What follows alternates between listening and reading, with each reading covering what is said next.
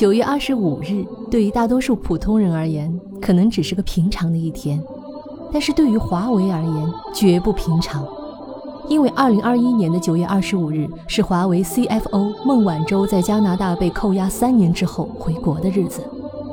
如今，华为将二零二三年的新品发布会定在了九月二十五日，这样一个决定自然寓意深刻。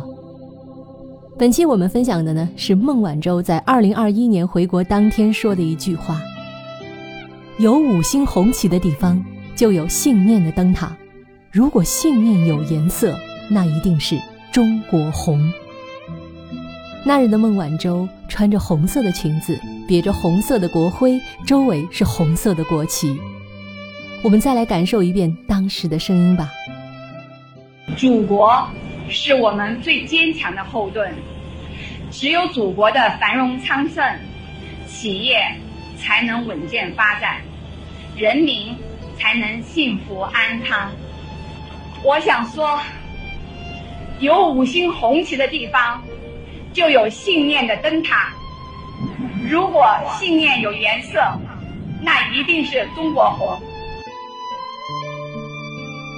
这真是温暖又振奋人心的一番感言啊！九月二十五日是华为上下铭记的日子。虽然限制令封锁了华为三年，但是华为依然突破了封锁，并且实现了逆转。